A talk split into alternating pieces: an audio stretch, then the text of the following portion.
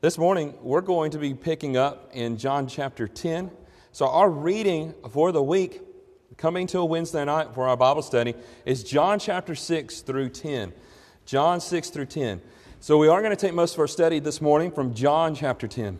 And as we think about what it takes for us to believe and to consider the works of Jesus and what effect that has on our life, it's something very, very serious for us to be considering. Before we do that, I do want to pray. So please pray with me. Our Heavenly Father, you are holy and we revere you. We thank you for your words that we have here in the Scriptures. We thank you that we can read the words of Christ this morning and learn from him. We ask that you bless us now to draw closer to you. And Father, we ask that you help us, that our hearts and our minds in the right place to take these words to heart. Father, help us to think this morning of how we can share this truth with others, uh, how we can spread the gospel. And we pray these things in Christ's name. Amen. So, as you're reading through the Gospel of John, we looked at last week, the Gospel of John is written so that those who read it may believe.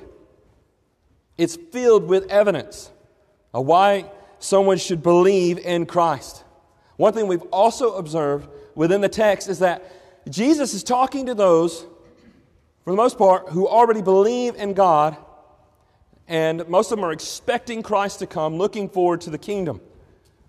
But here, Christ is proclaiming, and he's not simply glorifying himself, but he is glorifying God who sent him and teaching the message and constantly reminding them and telling those he speaks to that he is the Christ. He gives works, he gives teachings, he gives those things that are necessary. And John 7 17, Jesus says there that if anyone who wants to do the will of God, He'll hear what I'm teaching, and what I'm saying, and know whether it is true. And that is true. That, that is absolutely right. When you start thinking about that, that if I want to do God's will and I want to be closer to God, and if I'm looking forward to eternal life, to a blissful life that only God can give me, I, have got to believe that, want to do His will, and then consider the words of Christ, consider His works.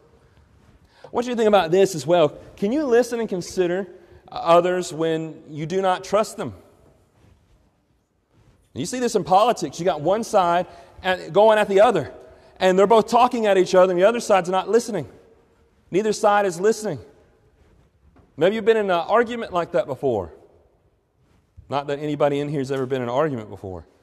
But have you ever been in an argument where you keep trying to say something and the other person's not hearing you? and You might not be really listening to them either. There's something happening there. And a lot of times is that we don't trust or we don't respect, or it could be this simple that I do trust them, but I think that they're mistaken. But when we look at what's going on here in the Gospel of John, that's not exactly what is happening. And I think it's very important that we come to the point of trusting God and trusting in Christ, because when we do that, we're going to be listening to His words and applying His teaching.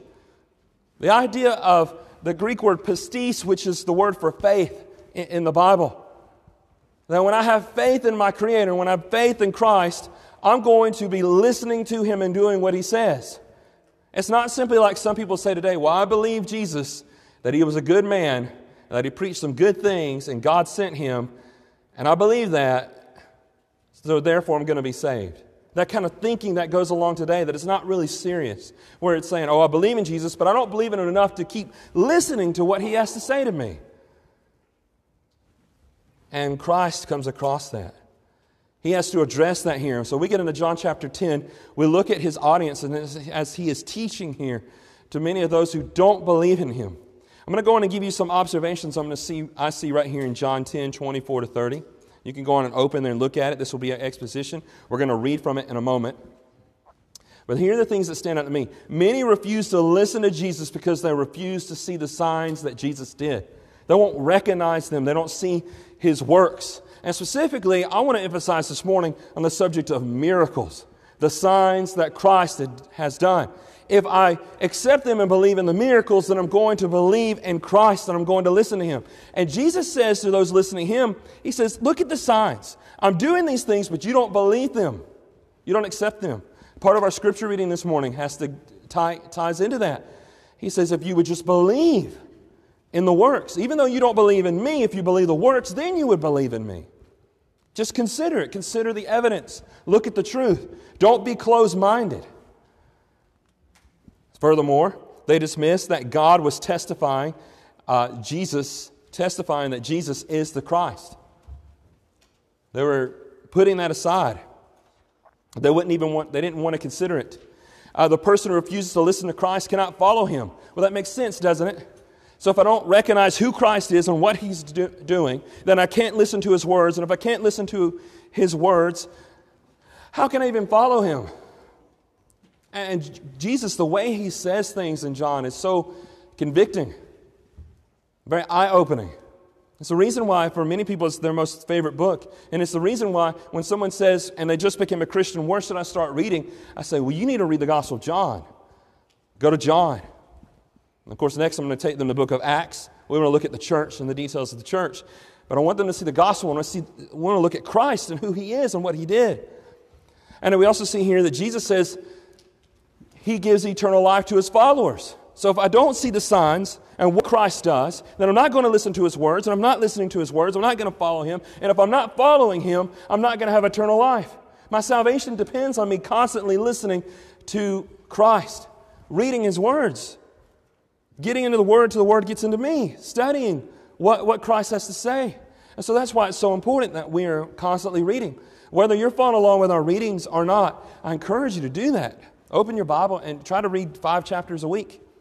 That's one chapter uh, a night when, when you're, you know, not at church, or I think you can do five, uh, one chapter for five uh, days of the week.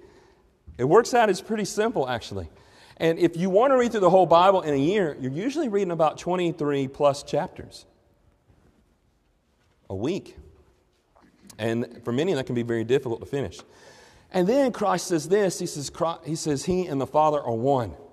And if you read through the Gospel of John, you see how irritated and how annoyed some of these individuals are, these Jews who reject Jesus because they keep saying, You are claiming and you make yourself equal with God. And Jesus doesn't deny that. He is one with the Father. Let's read here, and maybe you have some other observations from the text, and maybe you want to look at some of the scriptures around it. I encourage you to do that. John chapter 10, beginning in verse 24. It says, So the Jews gathered around him and said to them, How long will you keep us in suspense? If you are the Christ, tell us plainly. And, and notice how Jesus responds right here. Jesus answered, I told you, and you do not believe. The works that I do in my Father's name bear witness about me. But you do not believe because you are not among my sheep. My sheep hear my voice, and I know them, and they follow me. I give them eternal life, and they will never perish, and no one will snatch them out of my hand. My Father, who has given them to me, is greater than all, and no one is able to snatch them out of the Father's hand. I and the Father are one. Uh, as, as, I look at some of the things Christ says and how he speaks to them, I, I often wish that I, if I could just speak a little bit like the way Jesus spoke what effect that would have on others. And I'm always in an admiration of this, his words and how convicting they are.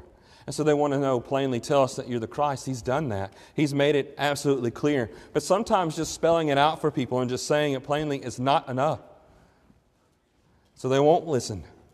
And we, uh, we might want to consider ourselves. You won't listen to God's word until you trust in his works, until you recognize what he's done. When you look at creation and you stand in all of it and you think, certainly there must be a creator. Christ and his life and his example and the things that he did, certainly he accomplished those things and did those things. What can I do without him? What is life without God and without Jesus? It's also true that critical historians, they recognize that Jesus made certain claims. One of the claims was not only that he claimed to be the Son of Man and that he did claim to be the Christ and the Messiah, but Jesus claimed and defended the fact that he did miracles. And I say critical historians, I mean those who are skeptical, those who are unbelievers. They're critical of these things, and they say, okay, Jesus claimed that he did miracles. In fact, a lot of them will say, well, we think he did miracles. Now, how he did it is another discussion because when they're unbelievers, they have other ways of rationalizing it. But they recognize that he claimed this. What do you do with that? And, and the question comes up, and I'll bring it up again later, is that Christ is claiming to do miracles and he claims to be the Son of God, so is he. As C.S. Lewis once put it, he says, Jesus is either a liar, a lunatic, or Lord. And some would say, well, wait a minute, there's a fourth option. He's a legend. That's what the critics would say. But there's some things that are missing here. This is not legendary that he claims to be the Son of God and he claims to do miracles. So either he's a liar or a lunatic or he's Lord. And nobody wants to draw the line there because when you don't answer that, you're admitting that you kind of know, yes, he's definitely the Lord, but I don't want to confess to it. And that's what many unbelievers do. And I think that's what is exactly happening here. I want to look at this. I want to look at the nature of the miracles and the signs that, that Jesus did. And first of all, I like to give a little background here historically. In the ancient classical world, and this is from the InterVarsity Press Biblical Background Commentary, it's an academic commentary, it comments this that ancient people did not simply believe in superstition. In fact, in the Greco Roman world, a lot of them hated the idea of resurrection. They would say, oh, it didn't happen, that, that didn't occur. And a lot of people today they kind of think, well, they're, people in ancient times, they're so dumb. They, they'll believe anything. They're gullible. They're foolish. And that's the way people want to treat scriptures and the people that lived in that time. But in the ancient classical world, people did do illusions. But you know why they did it? They did it for pay. They did, did it in, in represent, representation of demonstration of power on behalf of their God or themselves to have power over others. That's, you, that's how it worked. That's how it went down the, down the line. But when Christ did these things, it was, it was not like that, was it? When you look at Jesus in the Bible, you don't see him doing things to demonstrate power over others or to do it for pay. We also see this the ancient people, they did illusions, those who, who did these things and claimed to do this, because you can look up even the book of Acts. You have the man Elymas, you have Simon the sorcerer, remember them? Who did it for power, for influence, for money. Even there, we see it in the book of Acts. But ancient people did illusions also in ceremonies and in rituals. Christ doesn't do that. He does it with compassion. I want you to look at the notion, the, the, the quality of which Christ did these things.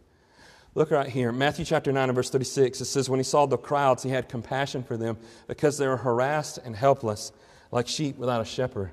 Another text says, that he saw them and he had compassion on them, so he taught them. Or I really like to emphasize Matthew 14 14, it's on the screen. Matthew 14 14, it says, When he went ashore, he saw a great crowd, and he had compassion on them and healed their sickness. He healed their sick.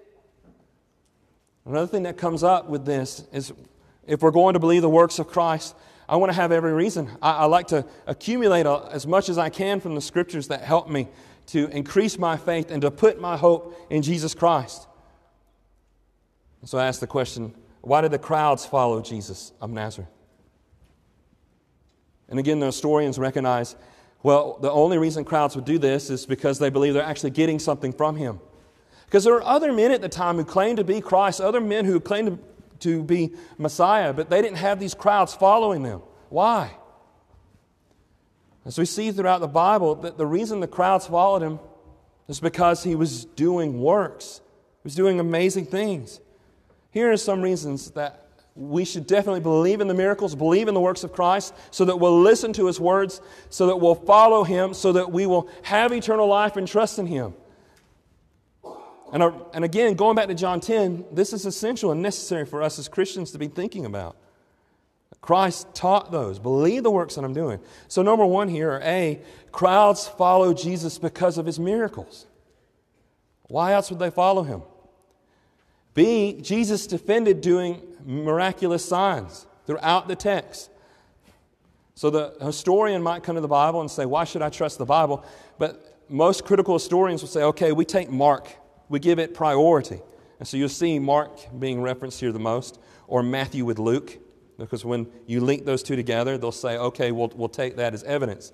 And so they look at this and say, okay, Jesus defended doing miraculous signs. And I believe looking at these three right here uh, the strongest case, but there are other reasons you may come up with, why we certainly want to believe that Christ did miracles. It's recorded, it's in the scriptures, of course. So Jesus defended doing miracles. We also see this that when Jesus' opponents attacked him about doing miracles, they didn't deny that he did anything.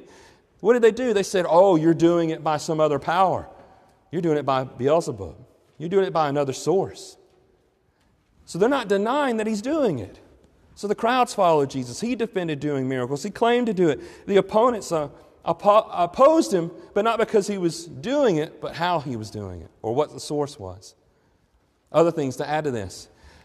After Christ died, he rose from the dead. Various people saw him resurrected, and that started the church. The church could not start without that message and belief in the resurrection. And it wouldn't begin unless there were people, eyewitnesses, who said, We ate with Jesus, we drank with him, we spent time with him, we heard him when he rose from the dead. We see this. I think this is probably the most obvious one. A lot of us would say, Well, I believe in the miracles because the Bible says it. And I'm, because the Bible says it, therefore I believe it. I want to be very careful with that thinking, though. Um, you might see a little bit of flaw in that, um, in the sense of trying to support one thing with the other and then supporting that with the other. I'm not putting down the Bible at all. Of course, the Bible is God's Word, but it stands on evidence and it stands on the miracles and the works of who Christ is and who Jesus is. And therefore, we believe the Scriptures. And I think that's something to think about. Why do I believe the Bible? And why do I believe in Christ? How can I defend that and share it with others? So the Gospels, their accounts as eyewitnesses. And I remember taking time and going through and cross examining the Gospels. And as some have said, oh, I think there's contradictions in them. And I did, I came with all honesty doing that. I find no contradiction within the Gospels. They stand up. They're a testimony of God's word. And there are others throughout history who have been challenged to do that. And when they did it, they converted themselves. Another thing here is pre existing scriptures. The, the scriptures that existed before in the Old Testament, those things that have been written down that said the Messiah is going to come, well, they describe the Messianic age and they say when the Messiah comes, the Christ is going to come. He's going to do miracles, He's going to do miraculous he- healings. Even Christ, when we look in Luke chapter 4, read that scripture in the synagogue. And then I would add to this the apostles noted while preaching, when they went out t- telling other people the gospel, they said, You know of Jesus. He, even Peter did this when he talked to Cornelius. He said, You know Jesus because you heard about him and all the wonderful things he was doing. You heard the reports of the miracles that had gone throughout all the land. Well, you can't go out preaching that way unless it was true, unless people did hear that, unless people were healed, unless amazing things were happening.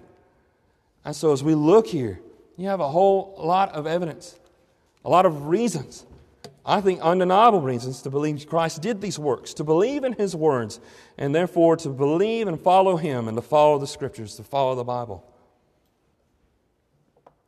And I think, again, that question comes up Was Jesus a liar, a lunatic, or Lord?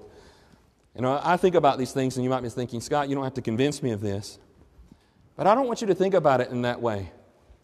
I want you to think about it in the sense of what can I take from how Jesus preached how he showed himself to be the Christ by his works. How am I going to take that today and share that with someone else? How am I going to take this, what I'm reading in the Gospels, and share it with others? If Jesus preached in that way, if he proclaimed his works, we should too.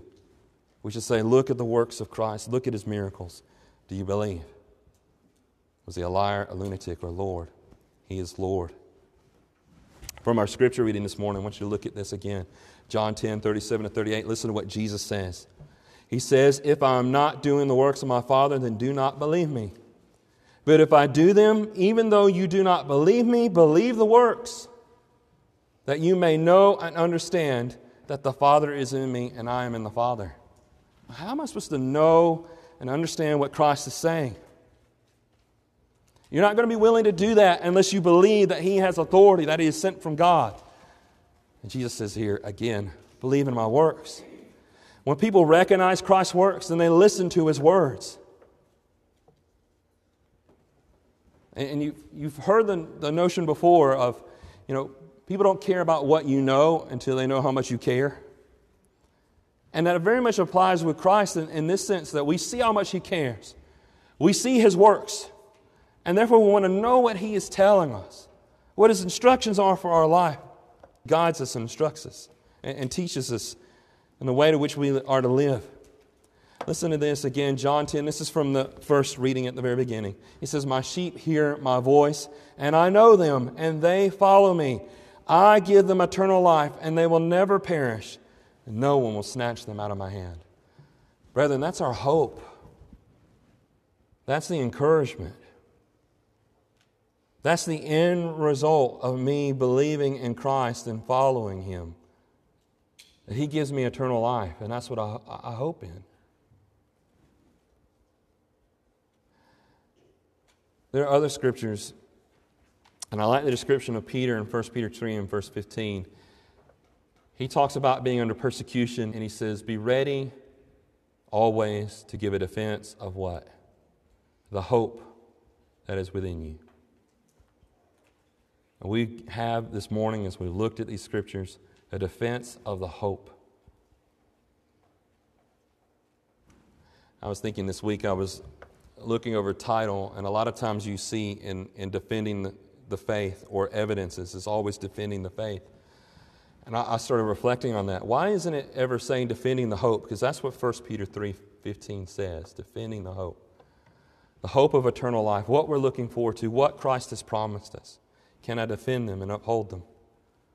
And I think it makes a big difference. If you go throughout the Bible and you study the subject of hope, you'll see that hope is necessary for you to overcome sin, to be able to, uh, to face death, to face the struggles that are in your life. How, how does it, what, what do you do when someone in your family passes away? Well, you go and you look at 1 Thessalonians chapter 4, and you have Paul preaching. He's saying, here's the hope of eternal life. And this is why we don't mourn like other people mourn, because of our hope, because of what we believe in. I believe in the miracles. I believe in what Christ did. I can see his example in the scriptures, and it makes perfect sense.